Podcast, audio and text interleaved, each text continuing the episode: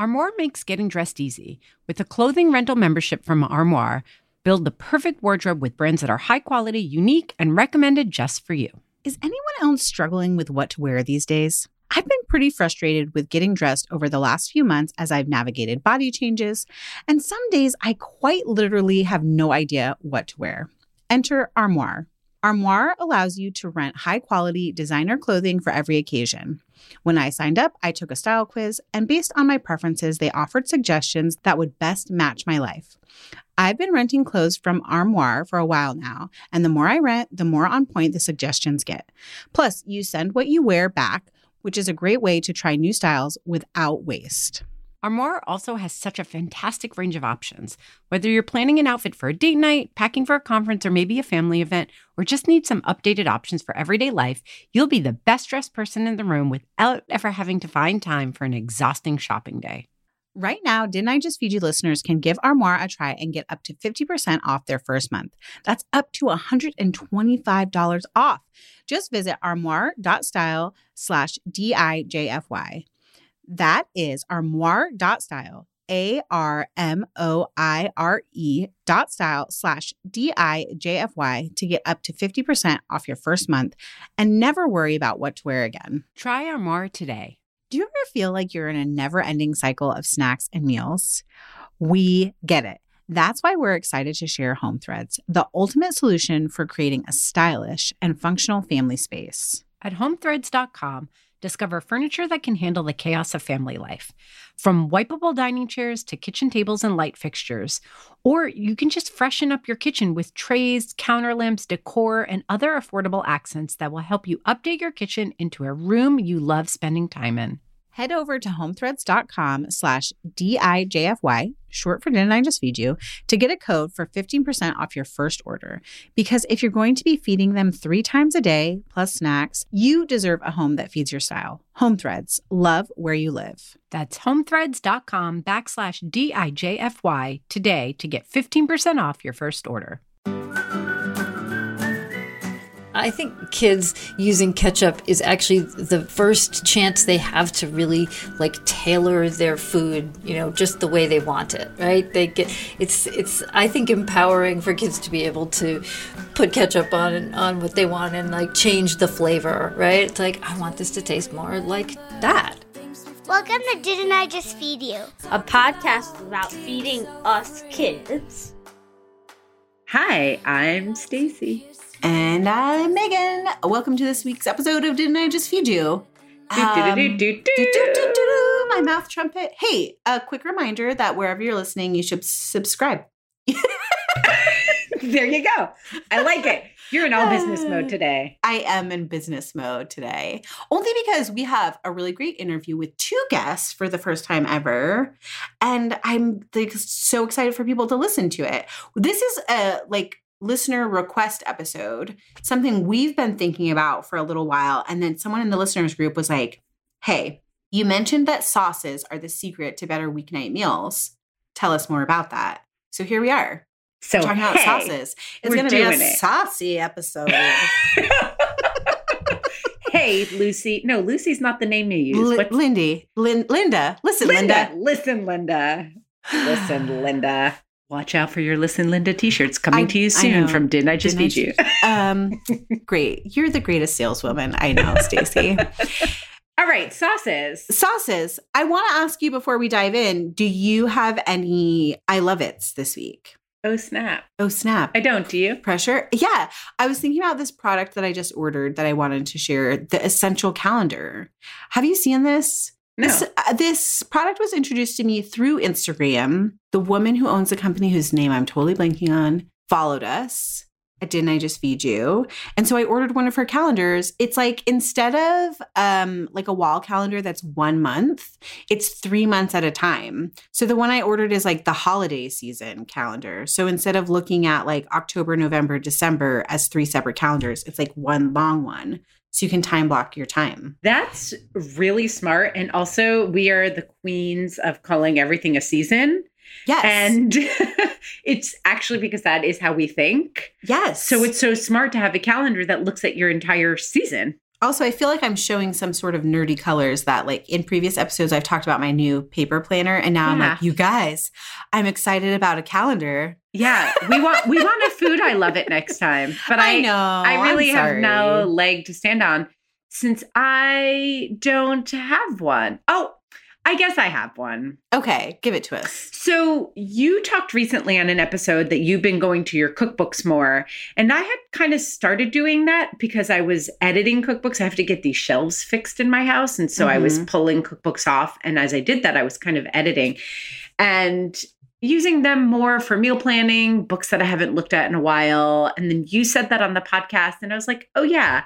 Let me do, let me take my own advice, what I tell other people, which is that if you're just getting in the habit of meal planning, pick like one or two cookbooks. Just get like one source. Don't use the internet, like the entire internet, because you'll That's like, overwhelming. oh my gosh, right? yes. So I pulled a couple of cookbooks. I was doing that for a couple of weeks, but then I realized that I'm always meal planning at my computer. And I finally gave in and just paid for a New York Times subscription to their food channel, you know, their paid Yeah. food channel, because you can only get a certain number of recipes for free every month. Right. And for the last two weeks, I've been meal planning straight from New York Times recipes. And a couple have been like, meh, I don't think that's worth it. But there have been some really great ones. So Like right what? now, I'm happy. I don't think I'm going to pay in the long term because the New York Times is not where I'm getting my news right now. Yeah. Um, I'm really loving the Washington Post for news. And also, they have a great new, a great new travel newsletter. And I know they have a good food section too. But anyway, thinking about a single source online where you can meal plan, but you go and you get all your recipes there so that it's just real quick. Just like pick five things, one source, don't look around. I kind of returned to that this last couple of weeks. I love it, Stacie. I love it. It reminds me that Kitchen is doing this cool thing now called Cook the Kitchen Cookbook Club, where we're cooking from one cookbook for a month. I mean, we're not all cooking from it, but like you can join. There's a Facebook group, and you can um, like discuss the recipes with people there. And so I we did salt, acid, fat, heat in September, and October's is Indianish, which I just ordered from the li- like put on hold at the library, and I'm excited to cook from. I think that's like a really smart strategy too, is especially when you're kind of like in a cooking rut, is to rent books from the library and then cook through them, like cook three or four recipes from it bes- before you decide to buy it. I agree. Although I bought Indianish without. That's okay. I bought okay. it a while back and I actually haven't cooked from it yet. So I'm really excited to follow along on kitchen.com. That's super exciting. I did I saw all the recipes from salt, fat, acid, heat, right? Is that did I say it right? Yeah. But I'm excited to hear that Indianish is up next. Oh, this conversation makes me feel like we need another cookbook episode. You know, we had Brian Stewart from Salt and Spine podcast on last year to tell us about his favorite cookbooks from the end of 2018. I know we're going to have him come back and tell us his 2019 picks, but Yes. I'd be super curious to know like what cookbooks you go to over and over again. I'm also in a season where I need to edit my cookbook shelves because I run out of room. They're just like stacked on the floor now in my office. Yeah, I hear you. Yeah. Do you do something fun? Like, do you color code them when you No, like arra- do you I ha- think artfully I've had arrange them, them? previously. Like no, it's they're in my office basement basement office, so no one sees them. It's just like a giant shelf. They're stacked on tops. I try very hard to like organize them by subject. So if I'm looking for something baking related, all the baking things are together. But that doesn't always work. It's not a classic bookshelf. It's actually like a credenza, and sometimes I have to stack things weirdly to get them to fit. I hear you. Yeah, That sounds creative and pretty. I'll take a picture so you can see how not pretty it is. you know, you put it on Instagram? Sure, but I'll also share like it could be pretty. Yeah. It could be. But my office is like a room in in the house that we haven't touched. Like we just threw furniture down here and I work here and then at the end of the day I'm like, nope, not doing anything. It's barely ever clean, which is a terrible thing to admit. No, it's not. Come on. They, isn't We've all the like advice about plate. working from home like a clean desk is a marker of a clean mind. It's unrealistic. Let's be honest. I mean, come on.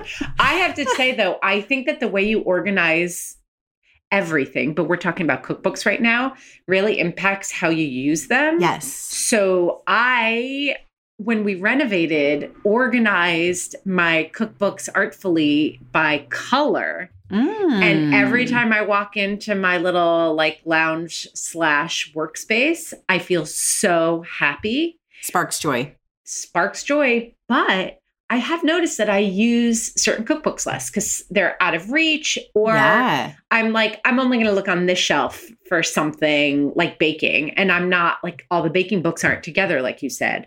So, what I've been doing is making a point because I am committed to the joy that I get out of the aesthetics. I will take 10 minutes once a month and just kind of look through everything, pull a couple of books, and then bring those to the kitchen. So then all the other ones are just for aesthetics. But then I have a capsule collection, if you will, in my kitchen that I rotate every month. Genius. And that again goes back to this idea of curating your meal plan and your recipes from a very small like group of resources and not like trying to scan all your cookbooks for yeah. five nights of dinners or whatever. This is kind of the concept we were talking about in the what to make now, like with a seasonal pantry Yes. update. Yeah. yeah. Mm-hmm. Genius. Someone should give you a podcast, I took one. I took you Oh, and the mic. Really feeling ourselves this week, apparently. Here for it. Here for it. Hey, I think we should do something a tiny bit different. I think we should introduce both of our guests today, take our ad break, and hear from our friends at Banza, and then we'll start the interview. All right, let's do it. Elizabeth Bailey is one of our guests today. She's a gardener, food security advocate, local food enthusiast, and cookbook author, and she's based in Nova Scotia. Her newest cookbook, The Make Ahead Sauce Solution, elevate your everyday meals with 61 freezer-friendly sauces. And both Stacie and I have this book, and we've both cooked from it, and we both love it. It's so smart. It's not just chock full of great recipes, but also information on how to make them ahead and freeze them so that you are always armed and ready. We also have somebody that I'm very excited about. Do you guys recognize the name Maya Kaimal? If you do, it's probably because you've either seen or maybe even tasted her sauces. She's a cookbook author, but she's also the founder of Maya Kaimal Foods, and they make those delicious all natural Indian simmer sauces that I have been obsessed with for years. I wrote about them on my original blog. I'm sure that we've mentioned them on the show before. Maya was raised in Boston by a South Indian father and a mother who was from New England. So she grew up in this multicultural home that was filled with delicious and diverse foods. And her father's Indian cooking, combined with trips to her family back in India, are what really piqued her interest in that cuisine from a very young age. She wrote these two Indian cookbooks, one of which won the Julia Child Best First Book Award. Yay! Um, and now she is making these delicious sauces and growing this food brand that we hope you guys will look out for. Before we hear from Elizabeth and Maya, let's take a quick ad break.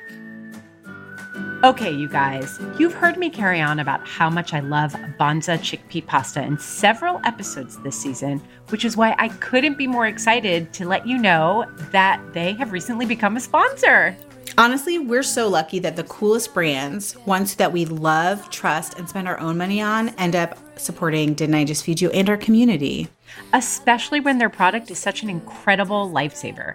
Banza chickpea pasta works, tastes, and feels just like regular pasta, which is the kid win, but it has nearly double the protein, three times the fiber, and 30% fewer net carbs, which, if you ask me, is the mom win.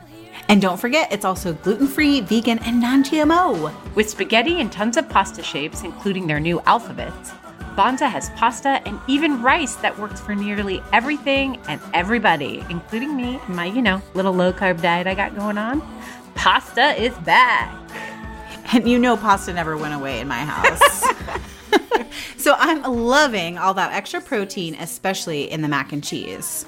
For more information about Banza chickpea pasta, visit eatbanza.com backslash didn't I just feed you, where you'll also find our personal favorite Banza pasta shapes. Plus, there's an exclusive coupon code for Didn't I Just Feed You listeners off your next Banza order. So, without further ado, let's hear from these two Sauce Masters. I'm so excited about this because I feel like we have two sauce masters on the line today, which is exciting because if you ask me, sauces are a way underrated cook's tool in that it's not just about flavor. They can actually help you be faster in the kitchen. They can, if you master just a handful of sauces, they can make you seem like you're a better cook than you might think you actually are. Um, so I don't know. I guess, like Elizabeth, you wrote this whole book, The Make Ahead Sauce Solution. Um, do you agree with me?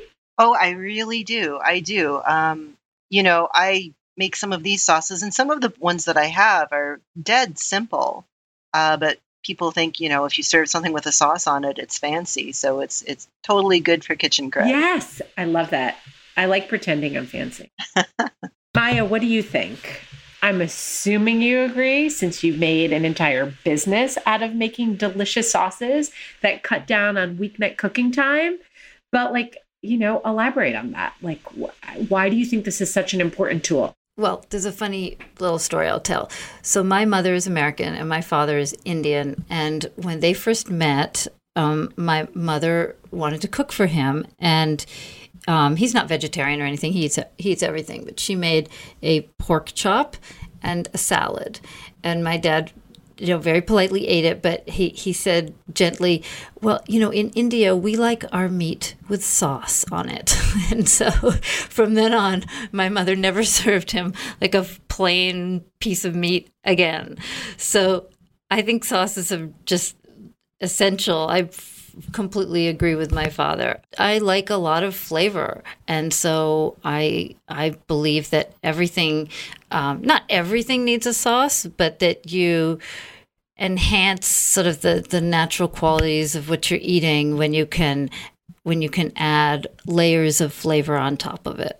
I kind of want to disagree and say that everything can be made better with a sauce. like I can't think of anything that isn't improved by a sauce. Yeah, you can yeah. argue that. I get I get that. I think that's an okay stance to take. Um, well, let's talk about that. Like what can sauces can go on pasta, red meat, white meat, tofu, seafood, vegetables. I mean, doesn't that cover? Does that yeah. cover everything?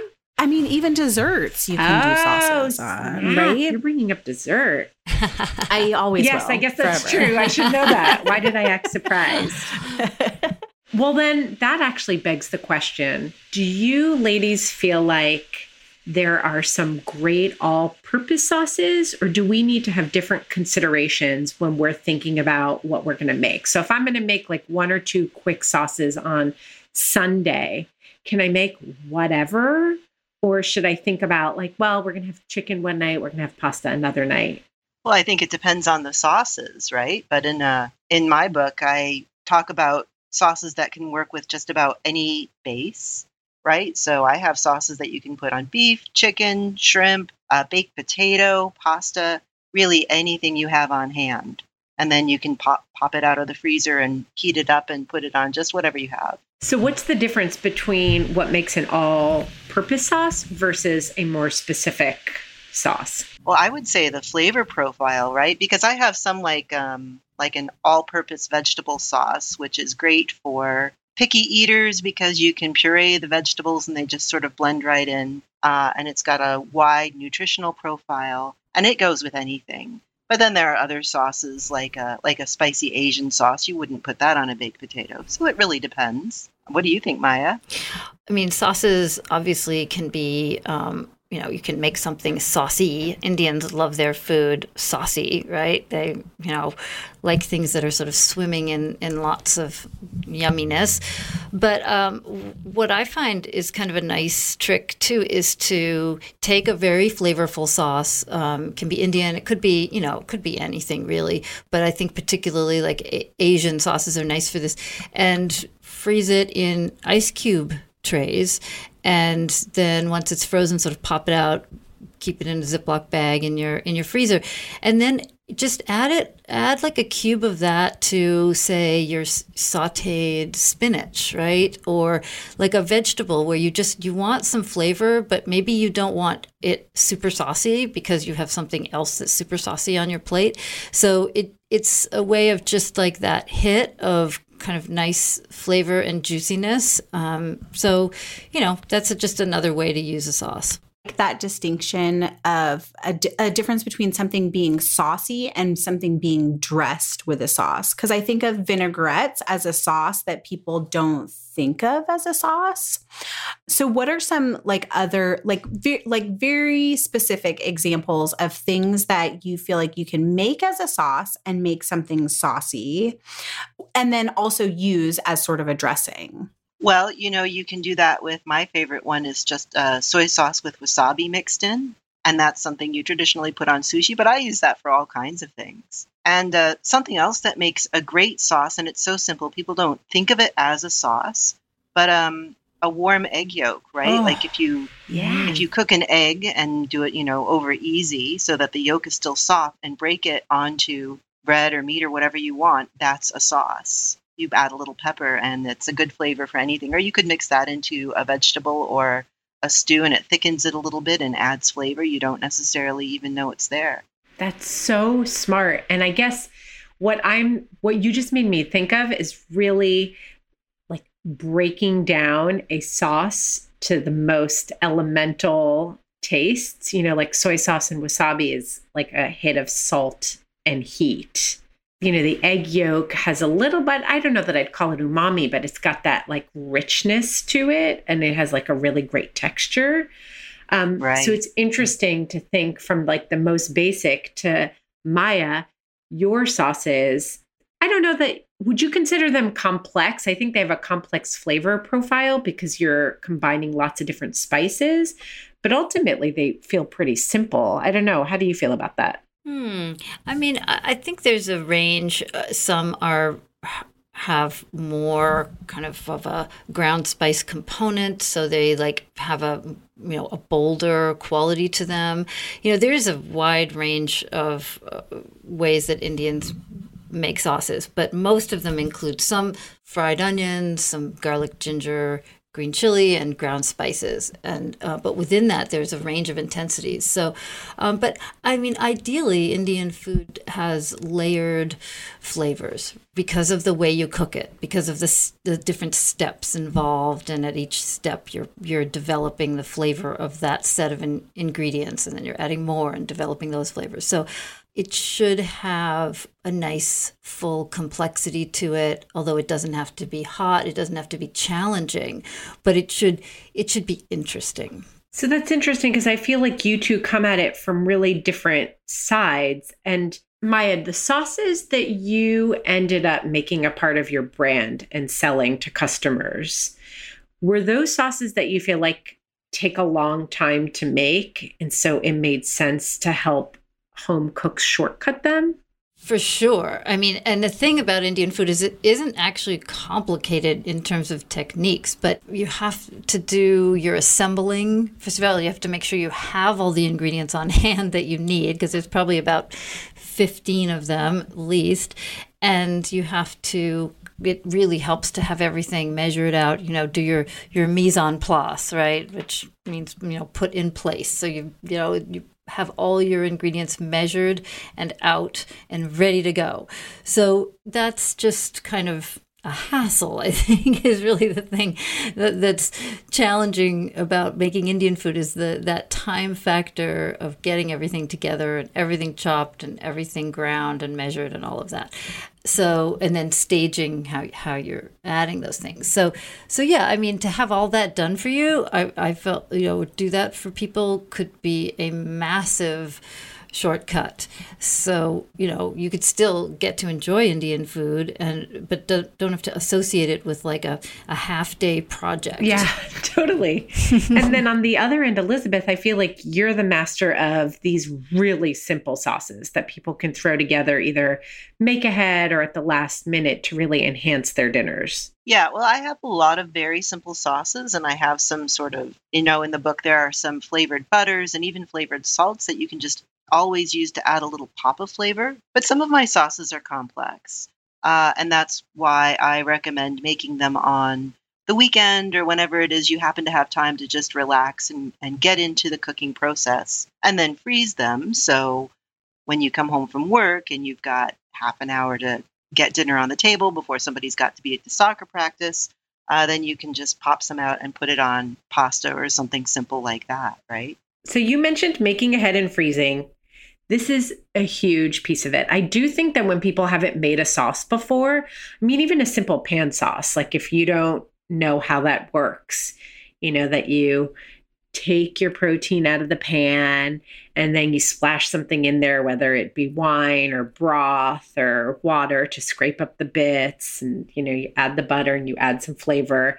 It can be intimidating. So, Elizabeth, one of the thing I love about your book is that it's all about making sauces ahead. And Maya, obviously, your product, it makes things real easy because it's made ahead for you. But do you guys, can you talk to us a little bit about tips for storing? And then what goes in the fridge, what's best in the freezer, what shouldn't go in the freezer, how long sauces last, so that people can experiment a little bit, but you know, uh, when they have some time and it doesn't feel so stressful, which is the reality, you know, at six o'clock on a Wednesday. Oh, sure. So, well, all of the sauces in my book are designed to be frozen, right? So any one of them you can make and uh, you can make in a big batch and freeze ahead in meal sized portions or you can freeze individual portions so you've always got something on hand uh, but i do warn readers that when you freeze something with dairy in it usually the texture changes a little a lot of people say not to freeze milk products or to freeze cheeses and i found you can you can if you want the texture will change but it won't go bad i always recommend freezing something in a container that's had as much air removed as possible because that really affects how long the sauce will stay good. But really, most sauces, if you put it in a freezer and it's really well frozen, it's good for a long time, like six months. I probably shouldn't admit this on air, but I have things in my chest freezer that I've pulled out of the bottom and they say, you know, 2015 on the label. And I'm like, well, let's heat it up and see how it is. And it's on record. I'm still here. It's worked out okay so yeah, far. I've done that, so don't feel ashamed to admit it. I think I've even admitted that in our freezer episode. Oh, it's good, good. for I'm everyone glad in I'm the not freezer, alone. right? But usually I recommend six months at the outside just to be on the safe side. Yeah, I've found that uh, coconut milk is one of those things that changes quite a bit. Like you know, to to your point, Elizabeth, about the dairy, it it tends to look a little different. It separates a tiny bit, but you know, the flavor is still good. So you know. You get a little little flavor shift, maybe you know, like some of the nuances don't really survive uh, after you know a couple of months in the freezer. But it, it's a great way to keep your Indian food at the ready. I want to ask sort of a challenging question, and Maya, I'll have you go first, and you can 100% shout out your your sauces. Um, but I want to make you each pick like your top three sauces. If you could only have three sauces for the rest of your life, That's be. Oh like no. that's almost mean, Meghan. No warning for this one.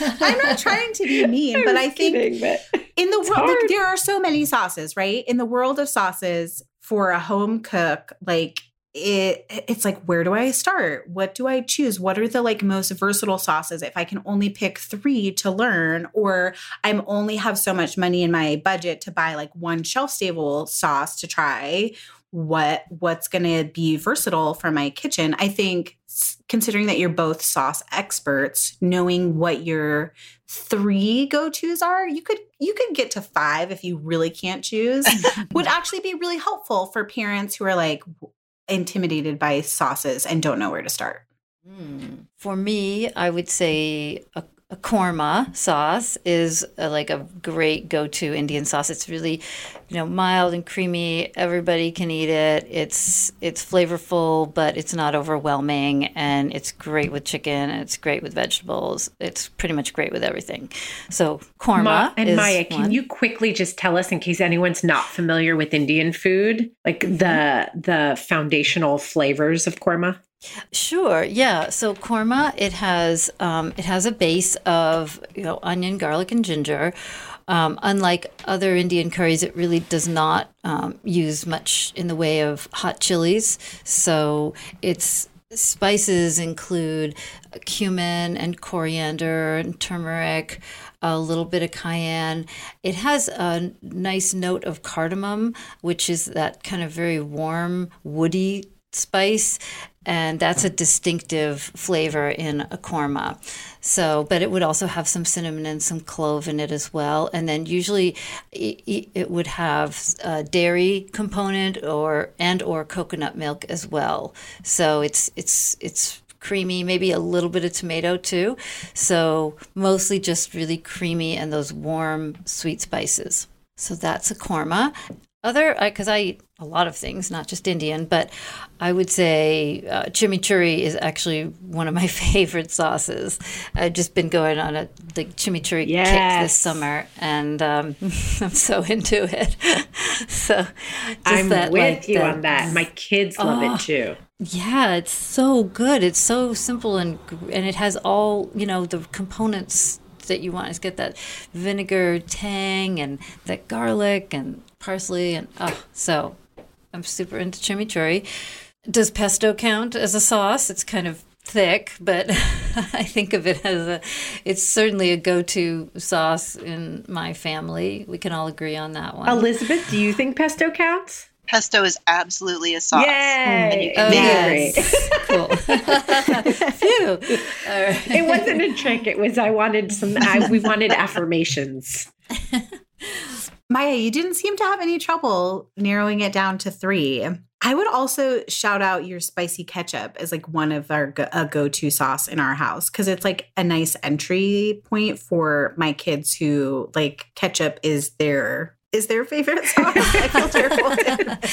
no, I I love hearing Yeah, that. yeah. And you know, I think ketchup gets kind of a bad reputation. I think kids using ketchup is actually the first chance they have to really like tailor their food, you know, just the way they want it, right? They get it's it's I think empowering for kids to be able to put ketchup on on what they want and like change the flavor, right? It's like I want this to taste more like that. And so I love I love ketchup Yeah. and and I think people forget that like it ketchup is sort of complex. It's not just like sugar in a bottle. It takes a lot of ingredients and some time to make it. So It I'm do- I'm glad you agree because I'm using it that way for my my seven year old. No, that's great. I love that they're using my ketchup. That's awesome. It's a yeah, a gateway to Indian flavors too. Yes.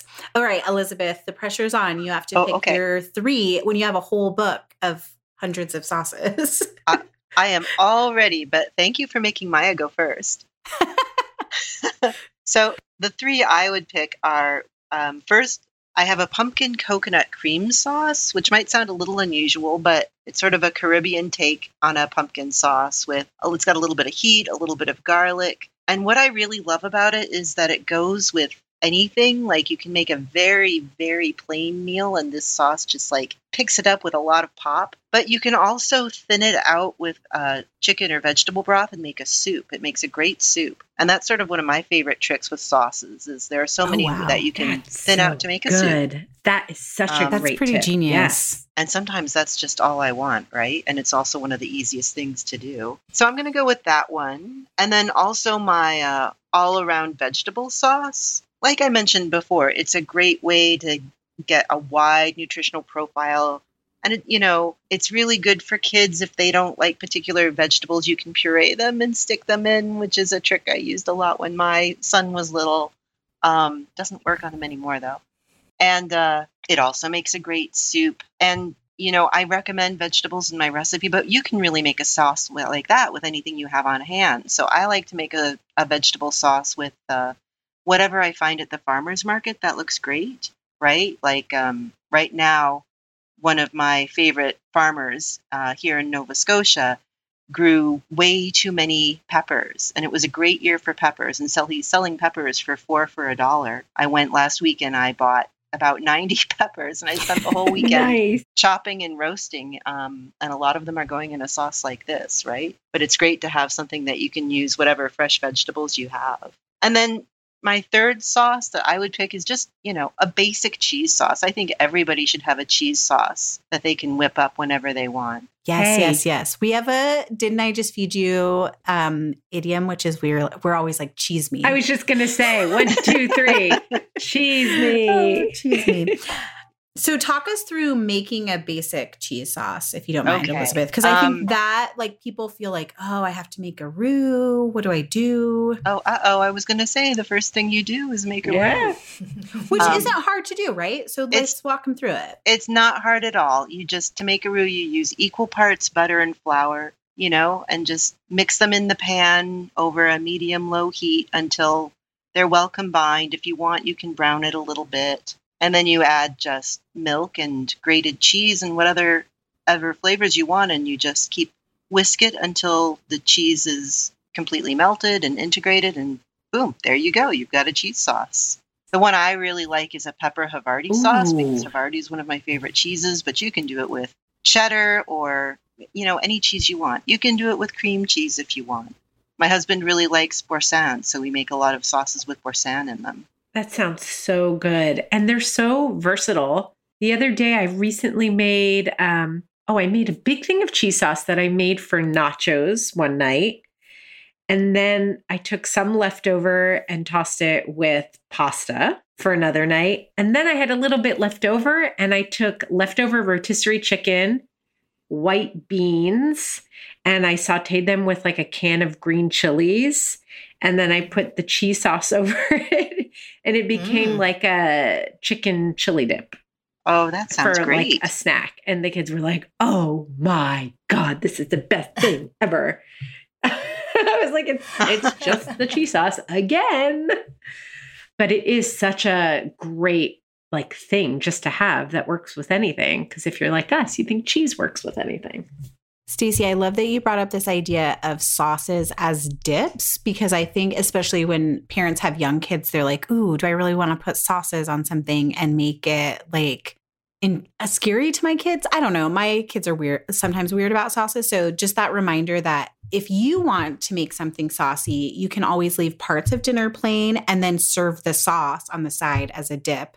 And for whatever reason, my kids seem to be really into this concept at, of dip and dip for dinner. It's why we do hummus for dinner, and it's why we do sort of like those chicken chili dips for dinner as well. Oh, you know, my son is the same, and uh, he likes to have a little dish on the side. So I, I never put sauce right on the food. I let everybody decide how much they want. But he has like a special little dish that he uses for sauces, and he uses it for maple syrup if we're having pancakes because he wants to dip each bite and get it just perfect. I sort of love that. I want the perfect bite all the time. So too. do I. Amen to that. Um, before we sign off, I clearly have a thing about making ahead and storing appropriately. But I was just talking with Meghan on a recent episode about how I have to get better about like organizing my freezer and making sure that things don't go bad in there. Elizabeth, I know you have thoughts on how to make how to store sauces in the freezer so they don't get freezer burn, how to suck out all the air.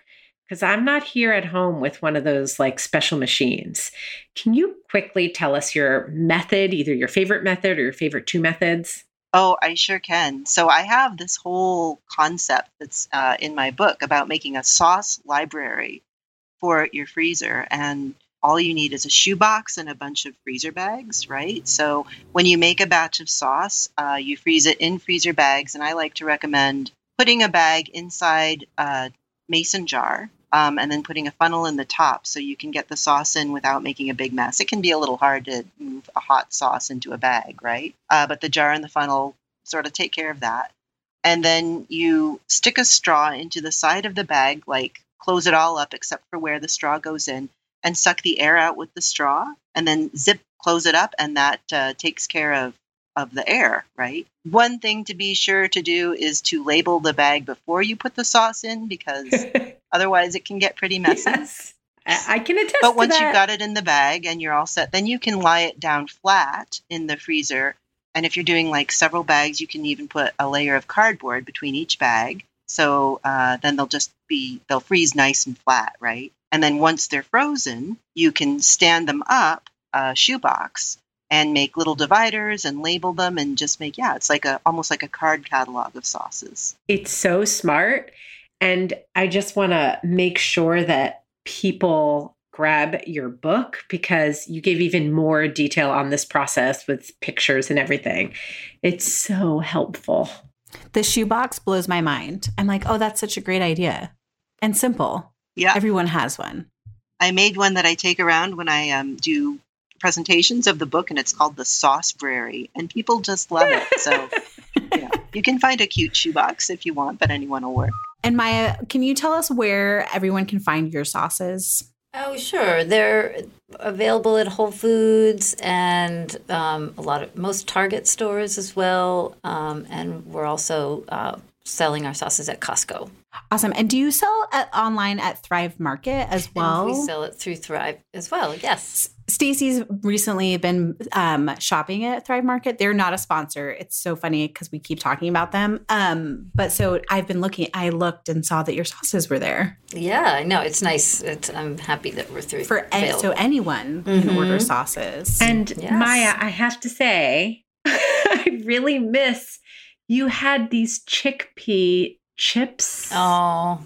If you have surplus that you're done with, I'm I offline. I will give you my address, or maybe we're close. I'll drive to you. Oh my we god. We were obsessed, and I get how it goes. As you grow a brand, you got to focus in. You know, go with what works. Well, I hope we we revisit snacks at some point because I really enjoyed doing them as well. And you're part of an outcry. I've heard you. Just needed to register that See what I can do. officially on air. Thank you. I'm glad you did that. Now all the Didn't I Just Feed You listeners are going to be coming after Maya asking about these chickpea snacks. Hey, Stacie. listen, Meghan. Sometimes you got to do what you need to do to get what you want. Awesome. Well, thank you both for being on the line with us today. Thank. Oh, thanks so much for having us. Pleasure. Okay, Stacie, we played this fun game with Maya and Elizabeth where we asked them for their top three sauces. I want to know what your top three sauces are. okay, well, I actually have five. I'm a big nerd and I always got to switch it up. But no, there's a reason. You're just time. always being extra. That's I am always being extra. Describe Stacie Billis, always extra. It's because I, in my cookbook that's coming out in spring, I actually have a pull-out section called Five All-Purpose Sauces for Dipping, Dressing, and Drizzling. Like it's there, guys. So I'm not going to link to the recipes now. You're going to have to wait for the book to come out. um, I make all manner of tzatziki. And when I say all manner of, I just mean that I'm constantly shortcutting it. So sometimes I'm adding shredded cucumber that I just run on like a big microplane. Sometimes I skip the cucumber and it's just dill and lemon juice and olive oil and garlic. But some form of those ingredients with Greek yogurt is one of my favorites. Chimichurri, which also Maya mentioned, right? That's a Mhm. really big one. This one's a little bit more work intensive, but it's so simple and easy. A Lebanese garlic sauce. Oh, wow. It's I've never really heard of that. So Oh, can you have tell you us ever- more? Yeah, like have you ever had Lebanese style shawarma that Yeah. has that white, really pungent garlic sauce? Yes. Okay. It's just that. Mhm. Yeah. Yeah. So it's literally a ton of garlic cloves, a little bit of lemon juice, and a little bit of oil, and you blend it until you get something that's almost the consistency of mayonnaise. So it's just a bit of a process in how you do that so that it but so delicious. correctly. And I bet it keeps well. So you can make Yes. it big batch. and hang it's so it. strong that you really only need a little bit. Okay. I tend to make this like I call it a zingy roasted red pepper sauce. Zingy. I love it. Zingy. And like again, that's another one. Sometimes I use shallots, sometimes I use garlic, sometimes I use both, sometimes I add walnuts, but it's basically just red peppers, olive oil, red wine vinegar, salt, and then, you know, like I said, the herbs, the onion. And what I love about that sauce is that it's almost like it looks like ketchup, You're not going to Yeah. ever get it unless you have like a super high speed blender and you take the time. It's never going to get smooth like ketchup. But I feel like you can present it that way to kids who aren't intensely picky, but maybe a little bit, like if they're willing to kind of be more adventurous with their textures or change it up. Um, you can thin it and toss it with pasta. You can keep it thick and serve it with meat. It's just very versatile. And I always love a good peanut sauce. I feel like you can do anything with peanut sauce. I really think people think that they can't. They're like, oh, it's just for noodles. So give us some examples of how you would use peanut sauce outside of noodles. I often marinate chunks of steak or pork or chicken Mm-hmm. and do like, you know, I'll call it satay. I Yeah. don't know that. Yeah, it's like a little bit of a an Americanized like weeknight dinner version. Um, but it makes a really good marinade. It's a really good dipping sauce for vegetables, or like if you make a roast chicken and you just feel like it's really plain, you can use it that way. Definitely on noodles is our favorite way. If you're making like a Thai or Asian, pan Asian style burger, you can mix it in with ground turkey or chicken. And that just gives like, it quickly flavors your burgers. And actually, I think people don't talk about that enough, like using sauce to shortcut flavor. Yeah, Yes. especially with ground chicken and turkey. Yes, which also need that fat that most Yeah. sauces have too. Exactly. I don't know. How do you use peanut sauce? Do you cook with it a lot? I think you mentioned the a couple of the ways that we use it, like putting it into burger patties as Yeah. one, and doing it on chi- chicken specifically for grilling, like using it as a marinade and then grilling it, and then also serving not the the sauce that we marinated in, but the extra sauce Yep. on top of it. We also do this very, again, weeknight dinner hacky where we like take ground pork or ground chicken and brown it with like saute it with um some peanut sauce and like garlic and ginger. And then we put it in a tortilla with like a really quick broccoli slaw, like shredded, the shredded kind, and then serve the sauce on top of it. So it's sort of like a peanut bowl taco. Does Yeah. that even makes sense? Um, Totally. There was something else that made me think of that we also do. Oh, lettuce wraps all Oh, the time. yes, That's yes. one of my husband's favorite meals, and I forget to make it very often. But my kids love peanut sauce for dipping lettuce wraps or spring rolls in, which is just again that that idea of like using them for veggies because that's primarily what a lettuce wrap or even a spring roll has in it is vegetables, and then you're flavoring it with the peanut sauce. Yeah, and just to quickly saute ground turkey or chicken literally takes four minutes. Yeah, You know, you put a little oil in a hot pan. You don't even have to get fancy and chop a clove of garlic. Although if you have an extra three minutes, do that because or the sauce. ground. Yeah, Yeah, the sauce will take care of adding the flavor. You just like salt and pepper, put that in a lettuce cup with peanut sauce and some veggies, and you're golden. golden. Golden. All right. What are your favorite sauces? Okay, this is hard because I was like, I want to not have the same as everyone else. I know, but we've mentioned a lot of the main ones. Uh, I'm gonna just co-sign chimichurri. Yeah. Which, if you've never had or made chimichurri, it's sort of like, sort of like a pesto, but like a lot more flavorful and less complex. Like you don't have to put nuts in it, you don't have to put cheese in it, so it's very allergy friendly. I think I have one uh, a recipe for on Kitchn too that we can share. Romesco sauce Ooh, is another love it. favorite, which is like has you guys, it's freaking bread sauce. I'm kidding. It's mostly red, roasted red peppers, but you do put like some breadcrumbs or stale bread in it to thicken it, and it's very beautiful and very flavorful.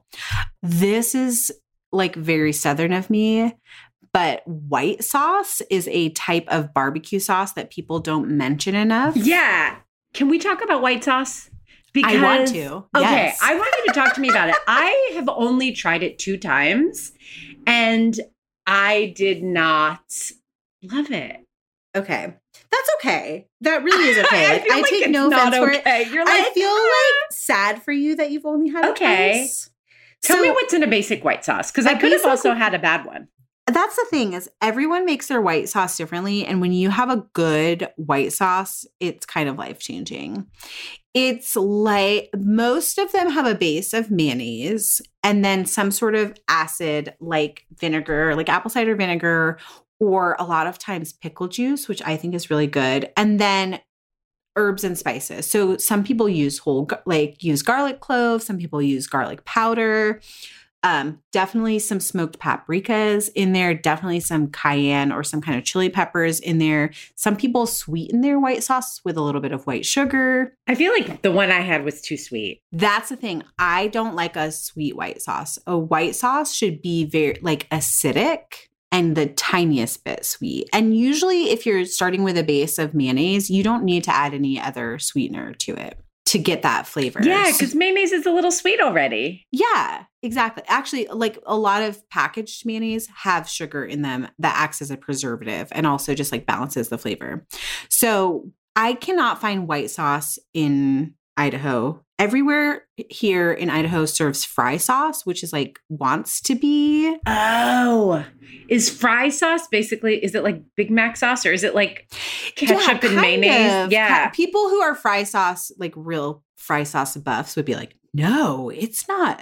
It's Yeah. not like Big Mac sauce, but it kind of is. It's like mayonnaise and ketchup, a little bit of pickle juice, Yeah. and like some dry, some herb, uh, not dried herbs, but dried spices. It's good. I'm I'm into fry sauce for fries, but I don't feel like it's as versatile as a white sauce is.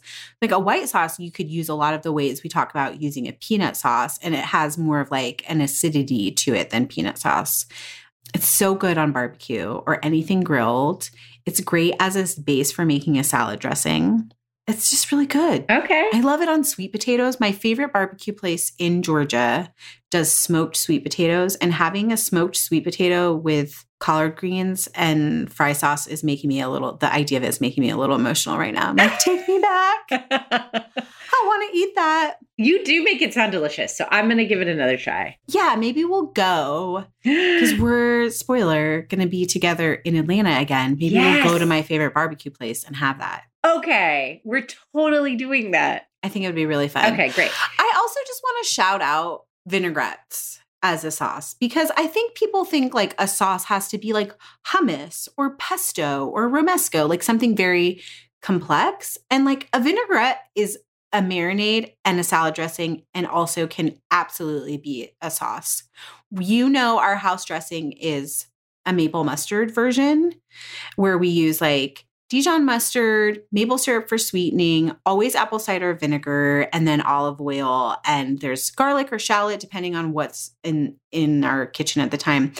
A little bit of salt, a little bit, bit of black pepper, and that's kind of it. And so you could take the basic of a of a vinaigrette, the basic ratio, and use flavors that your family really likes, and get super creative, and just have like one vinaigrette that that you can use a million different ways in a week.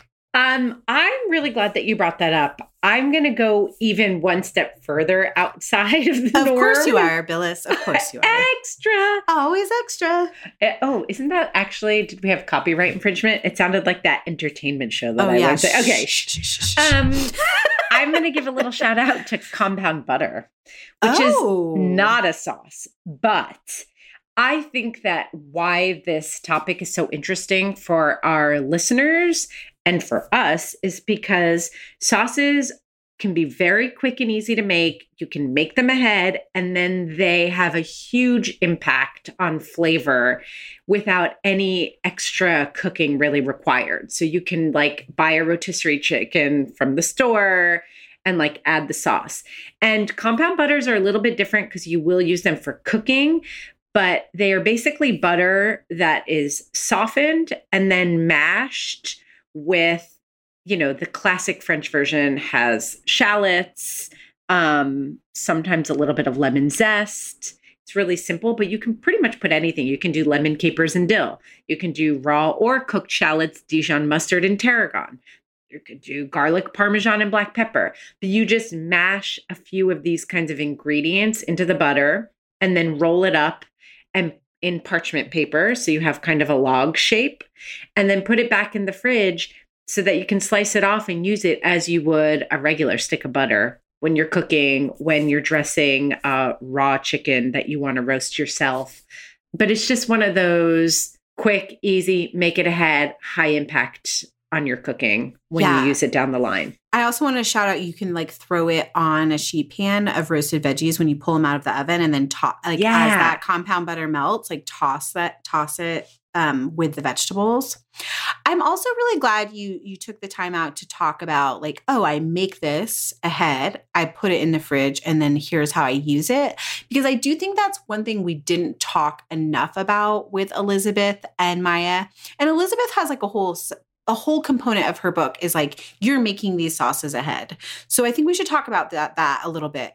Here's when I make sauces. When I'm doing meal prep, I make big batches of things. So one week I might make a big batch of that vinaigrette and then I like that will last a really long time in my fridge. I don't feel like I need to worry about freezing it. Yeah. But then the next week I'm not making that vinaigrette again. I'm making like a big batch of chimichurri and I'm freezing some of that.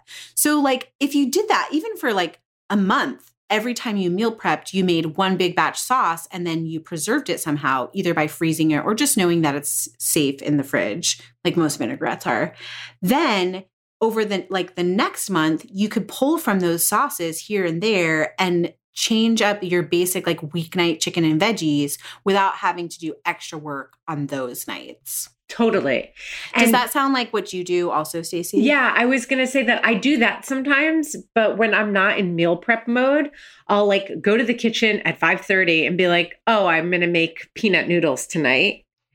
And in that moment, I will double the recipe for the peanut sauce. Mm, intentional Immediately pour- leftovers. yeah, exactly. Yes. Immediately pour half into a Ziploc, use half, and then I'll either pop it in the freezer or even just keep some sauces will last a week. I'll put it in the fridge and just make sure chicken satay or peanut noodles or whatever are on the meal plan again next week. Also, if it isn't abundantly clear, part of the reason we had Maya on is because she makes a great sauce that we really love and we we want you to buy sauces too. Like we have zero expectation that you are making sauces every week or every weeknight. We think that one of the best things about our, our very privileged food culture is that we can buy things like pesto from our farmers Yes. market or we can buy things like my Kaimal sauces and keep them in our pantry for when we don't have time for that. So I think this is a good segue out of the episode, but also we should start a thread in our listeners group about everyone's favorite store bought sauces because I'm always looking for new ones. Me Um, too. And I feel like Maya was really like a you know she like charged a new path in the consumer product market space and now there are tons of all natural simmer sauces that are Yes. really great Yes. so i want to hear what people are buying for sure for sure. So to do that, find, Find us, us. at Didn't I? We're a mess today. Listen, I'm gonna I'll you go. You go. So, to do that, find us as Didn't I Just Feed You on Instagram and Facebook, where you can also join that private listeners group that we've been talking about. When you try to join, you will be prompted with a question, and the answer is whiskey or painkiller, or just say, I love you guys, and we'll let you in. I love someone this week was like, I know the secret answer is whiskey, but you guys, that isn't a cocktail. I, you know, listen. And then she was like, but this is my favorite cocktail. And I was like, listen, I'm Listen, not gonna debate Linda. with you. Welcome to the club. yeah, Welcome listen, the Linda, we love you anyway. We love you anyway. You love us anyway. we all have our things. It's all love, you guys. If you love us, please subscribe to Didn't I Just Feed You so you don't miss an episode. And if you like what you hear, tell your friends about us and leave us a review on iTunes. We really love each and every review, and it makes a big difference for new people finding the show and deciding to subscribe. Our music is Good Old Times by Alex Cohen, provided by Jamendo. A huge thank you to our editors, Jeremy Enns, newlywed Samantha Gatzik, and the team at Counterweight Creative. I'm Stacie. And I'm Meghan. Stay sane and well fed until next week. Don't forget to smash all five stars on iTunes. Or leave us a review.